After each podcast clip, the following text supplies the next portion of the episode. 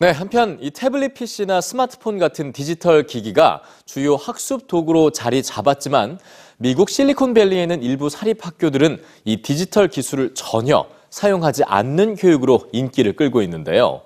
이들 학교가 가장 중요하게 여기는 학습 도구는 바로 뜨개질입니다. 디지털 시대에 재발견된 뜨개질의 학습 효과 뉴스에서 전해드립니다. 평창 동계올림픽에 출전한 핀란드 선수들, 앙겔라 메르켈 독일 총리, 미국 실리콘밸리의 한 사립학교 학생들.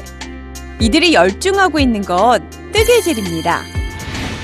자신은 최첨단 디지털 산업에 종사하지만 자녀들에겐 디지털 기기 사용을 금지하는 추세인 실리콘밸리 부모들에게 큰 인기를 끌고 있는 디지털 기술을 일체 사용하지 않는 학교들. 이 학교들이 공통적으로 강조하는 교과목은 뜨개질입니다. 저학년부터 고학년까지 태블릿 PC 대신 털실과 뜨개 바늘을 손에 접습니다. 처음 뜨개질을 배우는 1학년 때 끝마쳐야 하는 과제는 악기 케이스 만들기. 5학년의 숙제는 양말 완성입니다. 꼬박 1년이 걸릴 만큼 어려운 과제라는데요. 디지털 기기보다 막강한 만능 학습 도구로 자리 잡은 뜨개질은 스크린 터치에 익숙해진 손의 감각을 깨우는 도구.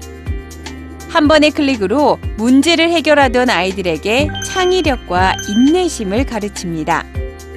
게다가 훌륭한 수학 교재 역할도 합니다. 원하는 크기, 원하는 모양을 만들기 위해선 다양한 수학 기술을 동원해야 하기 때문이죠.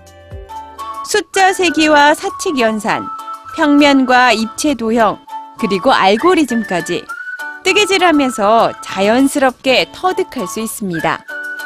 뿐만 아니라 뜨개질이 불안과 우울한 감정을 해소시킨다는 다수의 연구 결과는 시험을 앞두고 스트레스를 겪는 학생들에게도 적용할 수 있습니다. 핀란드 선수들이 평창 동계올림픽에서 뜨개질에 집중했던 이유이기도 하죠. 두뇌와 손을 끊임없이 움직여 스스로 무언가를 만들어내는 경험. 우리나라에선 흔한 모습이 아니지만 해외에선 뜨개질하는 학생들의 모습을 쉽게 접할 수 있는데요. 방과 후 뜨개질 수업은 물론 뜨개질 동아리 활동도 활발합니다. 디지털 기기로 배울 수 없는 감각과 촉감, 그리고 성취감. 올겨울 아이들에게 뜨개질의 놀라움을 경험하게 해주면 어떨까요?